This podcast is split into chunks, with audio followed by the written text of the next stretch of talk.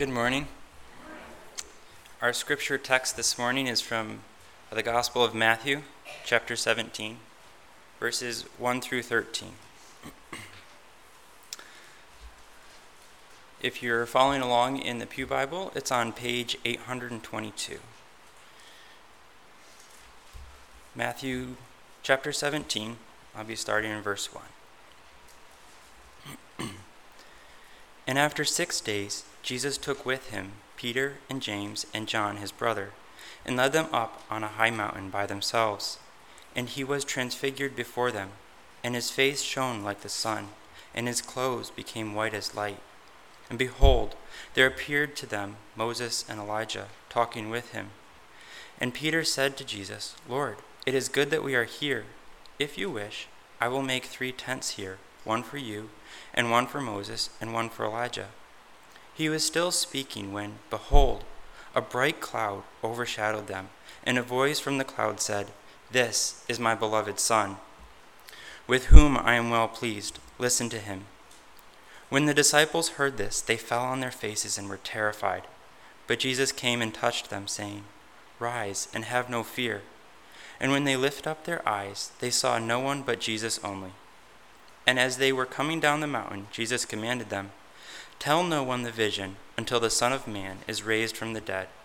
And the disciples asked him, what, Then why do the scribes say that first Elijah must come? He answered, Elijah does come and he will restore all things. But I tell you that Elijah has already come, and they did not recognize him, but did to him whatever they pleased. So also the Son of Man will certainly suffer at their hands. Then the disciples understood that he was speaking to them of John the Baptist. This is the word of the Lord. Well, good morning. And sadly, I have to admit uh, that BIOS still hasn't been updated.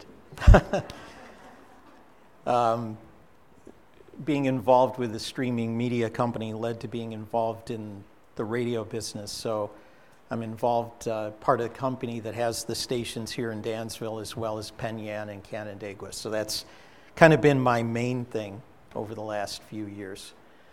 But um, if, according to your church website, I think this is my eighth visit here, going back to 2012. So it's it's been really wonderful to come and visit with you over that time, and I'm always pleased to see the friendly faces. And I tell people, and I and I really mean this, that it feels like our my home church when I come here, the same kind of people, the same sort of love that, that you feel here.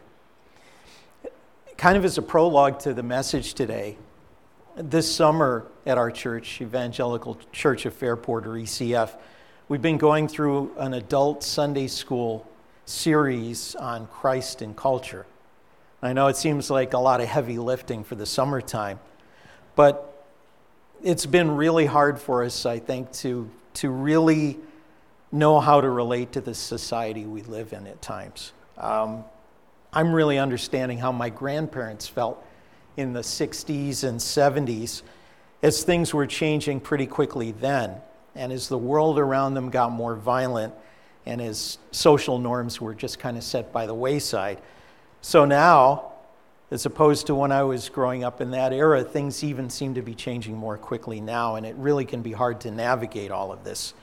So, at, in this series, we're kind of looking at how to live as sojourners and exiles here uh, and looking at how the Bible says different ethnic groups should relate and how to tell the truth with love about sticky issues like gender. But to really understand how we as Christians relate to this world while we await the world to come, we also need to understand Scripture rightly. It's essential to understand how all the parts of Scripture fit together uh, in, in context and how they fit in what's called redemptive history, or the story of God's unfolding plan to redeem a people to himself. Some of the biggest errors people make in interpreting the Bible is not understanding where things fit rightly in redemptive history. They can take something that was meant for one era in God's unfolding plan and try to import it into another. You know, one example might be the food laws for Israel. Now, not eating pork is a small thing, and in Romans 14, Paul tells us that it is, but some other things might lead to a wrong understanding of the new covenant, of the gospel, and even of Christ himself. And we're going to get a glimpse of that today in the passage that we're in. But to give kind of a, a, a, mental picture or a visual picture in your mind, probably all of us have put together a jigsaw puzzle at some point. Maybe one of those 500 or 1,000 piece puzzles. And when you start, you have a pretty good idea of what it is that you're going to be putting together from the cover of the box. So, first, you probably dump all the pieces out on the table and you make sure they're all turned over the right way. And then you look at individual pieces and maybe you try to find a corner or an edge piece and you start to put the puzzle together. And every so often, you can look back at the cover and see what it is you're trying to put together. Or maybe you'll go to find where a piece of a certain color, or maybe has a person, or a face, or a window, or a tree, and see where that might go.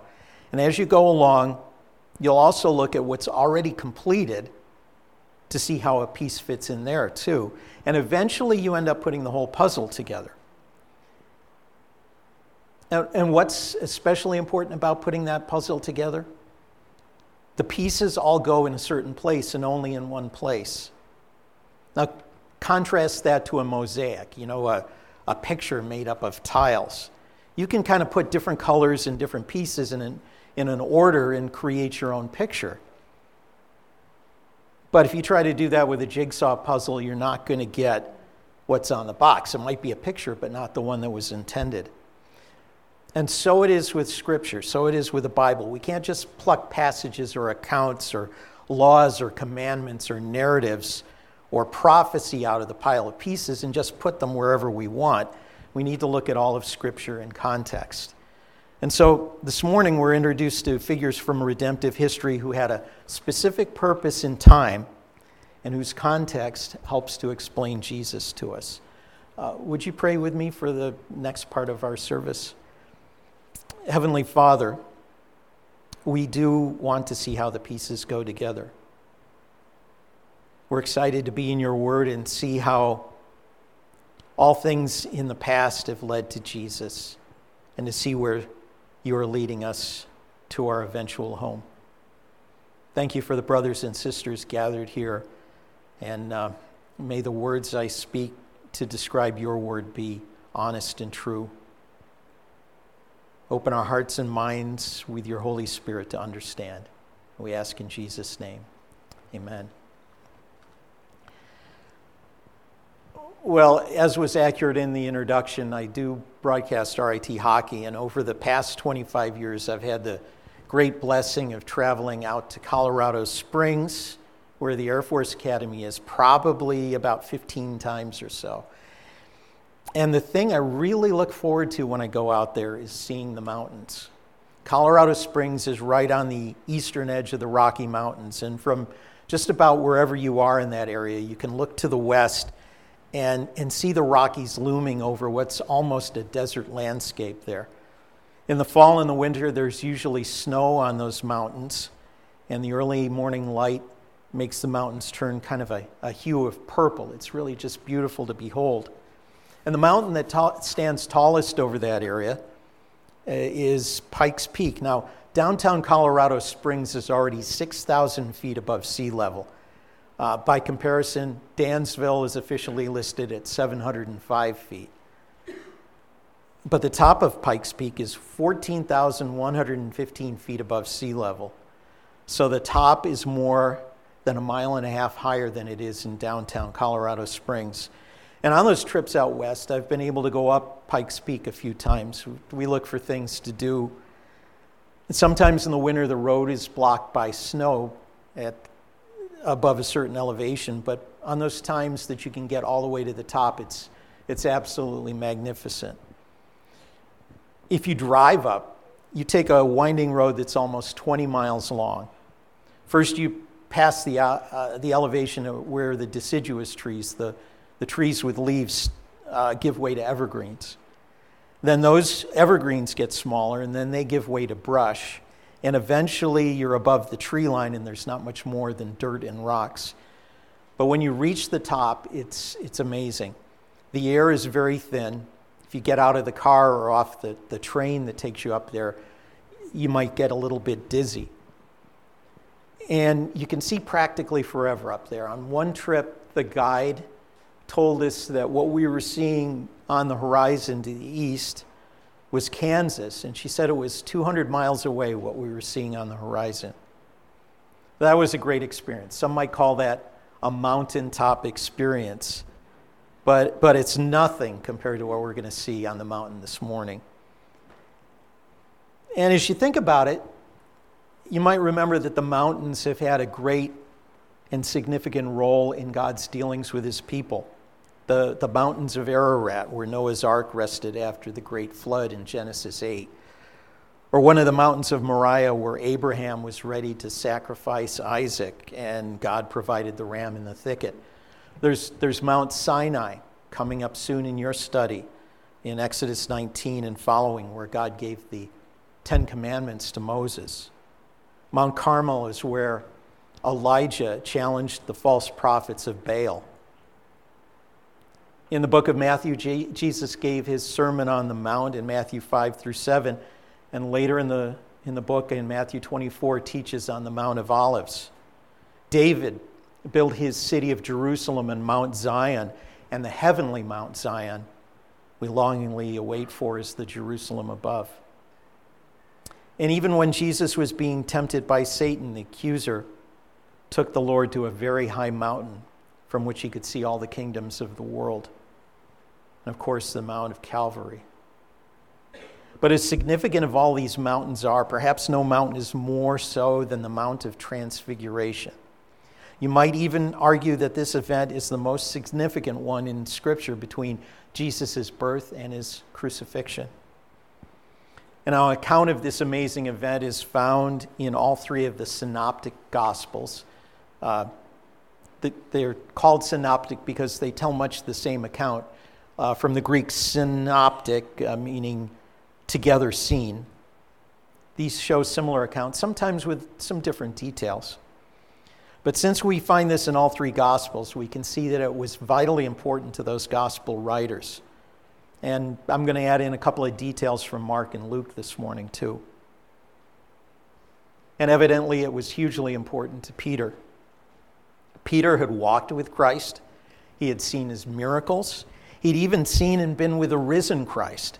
But when it was time for Peter to write the introduction to his second letter, it was this very event that we're talking about this morning that Peter wrote about. In 2 Peter 1 16 through 18, he wrote, For we did not follow cleverly devised myths when we made known to you the power and coming of our Lord Jesus Christ, but we were eyewitnesses of his majesty. For when he received honor and glory from God the Father, and the voice was borne to him by the majestic glory, This is my beloved Son, with whom I am well pleased, we ourselves heard this very voice borne from heaven, for we were with him on the holy mountain. Peter, James, and John, together on this mountain, were eyewitnesses of his majesty. For them, this indeed was the ultimate mountaintop experience. So we'll be going uh, into Scripture, so you want to keep open uh, Matthew 17. And in fact, we're going to come back a little bit. We'll look at a couple of things in chapter 16 if you want to follow along, just to kind of revisit and set up the backstory. So, just before this scene, this, this one that Peter just cited in his epistle, are a couple of up and down moments for Peter. So let's revisit a couple of those. Do you find yourself resonating with Peter's abruptness and clumsiness at times? I do. I, I totally do. I couldn't find who said it first, but Peter has been described as the apostle with a foot shaped mouth because, you know, he was always putting his foot in it. It might have been John MacArthur. I know he's quoted it. But about six days before this event, Peter had been given a revelation from God, and we see this in Matthew 16, starting in verse 13. Now, when Jesus came into the district of Caesarea Philippi, he asked his disciples, Who do people say that the Son of Man is? And they said, Some say John the Baptist, others say Elijah, and others Jeremiah or one of the prophets. He said to them, But who do you say that I am? Simon Peter replied, You are the Christ, the Son of the living God. And Jesus answered him, Blessed are you, Simon Barjona, for flesh and blood has not revealed this to you, but my Father who is in heaven. Peter's indeed blessed because he understands that Jesus is the Messiah, but he still doesn't accept what the scriptures say and his Lord says about the suffering servant that the Son of Man must die and be raised. Starting in verse 21 of Matthew 16. From that time, Jesus began to show his disciples that he must go to Jerusalem and suffer many things from the elders and chief priests and scribes and be killed, and on the third day be raised. And Peter took him aside and began to rebuke him, saying, Far be it from you, Lord, this shall never happen to you. But he turned and said to Peter, Get behind me, Satan. You are a hindrance to me, for you are not setting your mind on the things of God but on the things of man. And metaphorically, Peter has gone from the peak of the mountain and tumbled down to the bottom of the hill through his misunderstanding. But now, Peter and James and John are going to get an even more powerful illustration of who Jesus is. Jesus and the disciples have traveled through Galilee for about six days or so and arrived at the mountain. And now, those three disciples closest to him, closest to Jesus, Peter, James, and John, are about to see something utterly amazing. So let's turn to chapter 17 and verse 1. And after six days, Jesus took with him Peter and James and John, his brother, and led them up a high mountain by themselves. Jesus leads the three on this high walk up the mountain where Jesus has something important to tell them or show them. Luke's account in Luke 9, in verse 28, says that they went up the mountain to pray. We don't really have any information about what may have gone on or what may have been discussed on the walk. Peter and James and John must have been curious, and Jesus must have been filled with a great sense of anticipation, knowing what he was about to reveal to them. And in verse 2, it says, He was transfigured before them, and his face shone like the sun. His clothes became white as light. They get to the top, and then the most amazing thing happens. Jesus is transfigured before them. Transfigured meaning he's made more beautiful and more glorious before them. Luke and Mark add a little bit of detail to that. Luke says, and as he was praying, the appearance of his face was altered and his clothing became dazzling white. And Mark 9, verses 2 and 3, and he was transfigured before them, and his clothes became radiant, intensely white, as no one on earth could bleach them. Jesus' face shone like the sun. Have you ever tried to look at the sun? I mean, you have an opportunity today, but of course you shouldn't because it's literally blindingly light and bright. And Jesus' clothes became dazzlingly bright, white as light, whiter than anyone could bleach them. Even, even our modern, modern laundry products, right, probably couldn't. Clorox or OxiClean or whatever. This was just as bright as could be. I imagine it might be like winter like when we've had a snowfall and the next day the sky is clear and cloudless and blue and bright, and the sun at its noontime intensity and the snow, the fresh snow, is so bright and white that you can hardly look at it. They just must have been completely dazzled by it.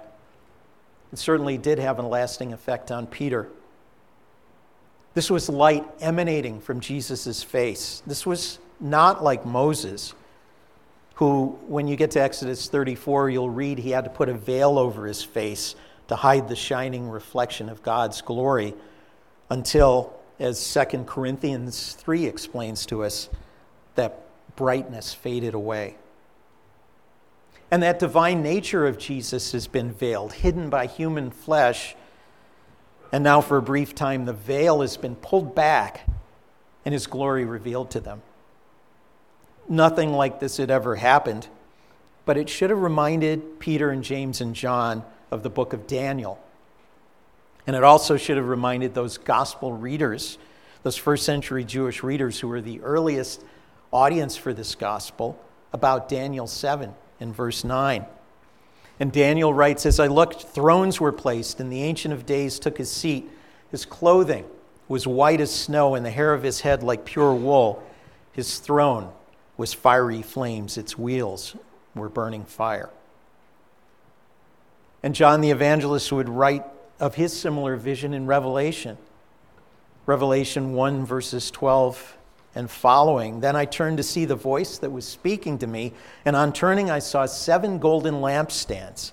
And in the midst of the lampstands, one like a son of man, clothed with a long robe and with a golden sash around his chest. The hairs of his head were white, like white wool, like snow. His eyes were a flame of fire. His feet were like burnished bronze, refined in a furnace, and his voice was like the roar of many waters. In his right hand he held seven stars. From his mouth came a sharp two edged sword, and his face was like the sun shining in full strength. This on the mountain was nothing short of the Son of Man revealing, even if just for a short while, his glory. And then when we get to verse 3, Matthew writes, And behold, there appeared to them Moses and Elijah talking with them, talking with him. Not just visions or ghosts of Moses and Elijah, but those two. Now, how do Peter and James and John know who they are? The Bible doesn't tell us. Maybe this suggests that we keep our identity and know one another's identity and glory. And maybe there's some significance that both Moses and Elijah are having a, another amazing event in addition to their previous events on the mountain. And Moses, and Matthew tells us that Moses and Elijah are talking with Jesus. What are they talking about? Luke's account tells us this, and behold, two men were walking, or were talking with him rather, Moses and Elijah, who appeared in glory and spoke of his departure which he was about to accomplish at Jerusalem. And that word departure could be translated exodus. Like the exodus from Egypt that Moses led, that prefigures ours, Jesus was to have his own exodus. That through his death, burial, and resurrection and ascension, that he would lead his people to the promised land. At this site, the site of Jesus and Moses and Elijah, Peter is blown away. Peter's amazed and awestruck, and like Peter, tends to be very enthusiastic. And Peter still doesn't quite get it. He's kind of like, hey, let's just hang out here for a while. And Peter said to Jesus from verse 4 Lord, it is good that we are here. If you wish, I will make three tents here one for you, and one for Moses, and one for Elijah. Peter says, I'll build some tents and we'll just chill here for a while. But it seems as if Peter still is not grasping what's to come. But it's the next event that shows Peter and James and John and us the real message of this mountaintop experience. In effect, Peter gets his second comeuppance in a week. You know, Jesus had rebuked Peter, telling him, Get behind me, Satan. And this time, it's the very presence of God who quiets Peter, who apparently is still yammering on about these tents. He was still speaking, verse 5, when behold, a bright cloud overshadowed them, and a voice from the cloud said, This is my beloved Son, with whom I am well pleased. Listen to him. So Peter was still speaking when this bright cloud overshadowed them. There was no doubt who the cloud was. It was the glory of God Himself. like the cloud who led Israel through the desert, like the cloud who was the presence of God in the tabernacle in the desert and in the wilderness and in the temple built by Solomon. And booming from that cloud was that voice that said, This is my beloved Son with whom I am well pleased. Listen to him. The beloved Son, the one in whom God is well pleased. Just as at the baptism of Jesus in Matthew 3, when the voice spoke and the Spirit of God fell on Jesus like a dove. And it's an echo of many messianic passages in the Hebrew Scriptures, places in the the Old Testament Bible that tell, foretell the coming of Jesus. Like Psalm 2, verse 7, You are my son, today I have begotten you. Or in Isaiah 42, 1, Behold my servant, whom I uphold, my chosen, in whom my soul delights. And it also recalls what Moses told Israel uh, in Deuteronomy chapter 18, verse 15 The Lord your God will raise up for you a prophet like me from among you, from your brothers. It is to him you shall listen. It is to him you shall listen. Listen to him, or as it says in the King James, hear ye him. And with that cloud overshadowing them and hearing the voice coming from the cloud, Matthew tells us that Peter and James and John fall on their faces and are terrified. Just like Ezekiel was, or Daniel in the presence of God. Just like John the Evangelist describes in Revelation as John meets the presence of his glorified Savior. But then Jesus, gentle and kind as always, reaches out to comfort them. Verse 7 But Jesus came and touched them, saying, Rise and have no fear. Everything's okay, he tells them. And they look up and just see Jesus alone, looking as he had with them so many times before. The others, Moses and Elijah, have gone. Jesus, the one they are to listen to, is now there by himself with them. And as it says in verse 8, when they lifted up their eyes, they saw no one but Jesus only. And so, as they're heading down the mountain, Jesus tells them to tell nobody about this until after his resurrection. And why the secrecy? Well, as seen as, as seen as, as is seen in other parts of Matthew, Jesus cannot allow things to interfere with his mission. We see this in the other Gospels too. He must go to Jerusalem and he must go there to be crucified. Jesus does not need a furor or great crowds getting in his way. But now Peter and James and John are confused. They have seen Elijah right there on the mountain, but they also know Jesus is the Messiah and has already come. So in verse 10, the disciples asked him, Then why do the scribes say that first Elijah must come? The disciples are remembering the prophet Malachi right near the end of the Old Testament. Behold, I will send you Elijah the prophet before the great and awesome day of the Lord comes. And he will turn the hearts of their fathers to their children and the hearts of children to their fathers, lest I come and strike the land with a decree of utter destruction. And so Jesus explains it all to them and helps them understand what has happened. Jesus answered, and this is verses 11 through 13. He answered, Elijah does come, and he will restore all things.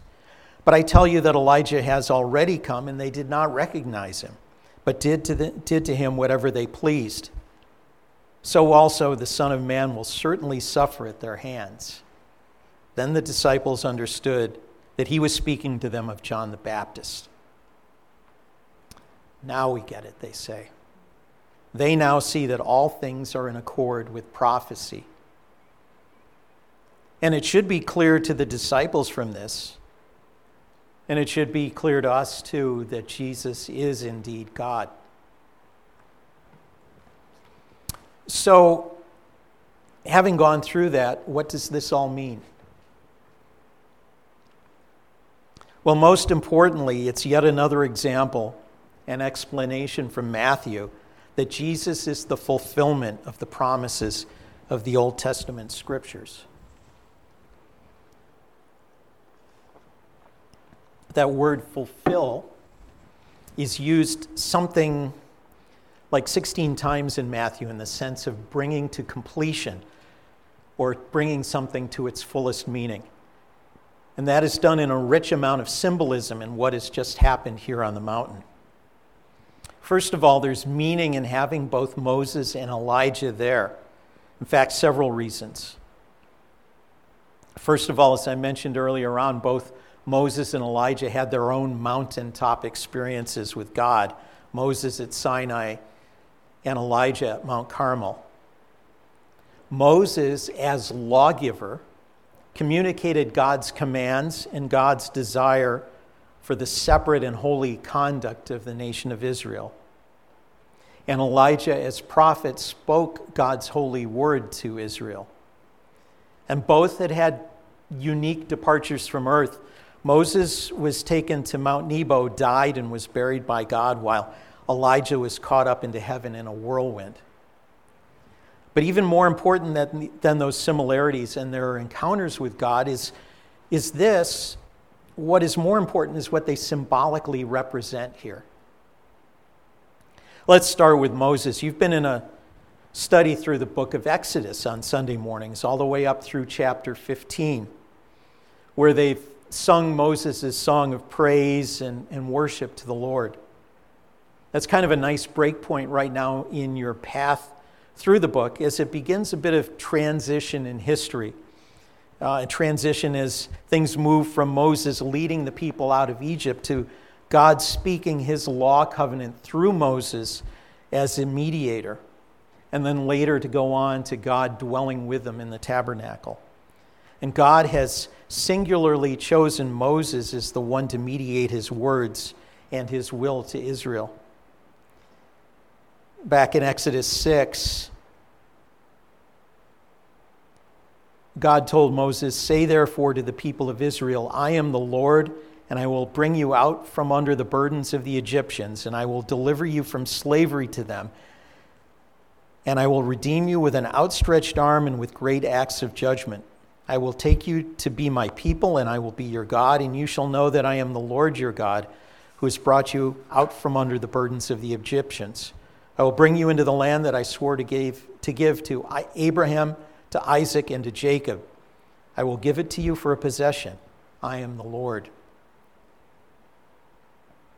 Moses is the one who transmitted the law to Israel, and Moses, as the one who is the author of the books of the law, the first five books of the Old Testament Genesis, Exodus, Leviticus, Numbers, and Deuteronomy he, in this encounter, represents that part of the Hebrew scriptures known as the Torah or the law.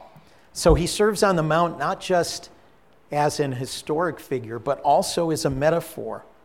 And Elijah, as the foremost prophet, represents the prophetic books of the Old Testament. Not only is he a prophet who speaks God's word, and a prophet who foretells God's actions, and a prophet who indicts those who act against God. He's also used as a metaphor here, too. And they've also understood that John the Baptist is the Elijah to come.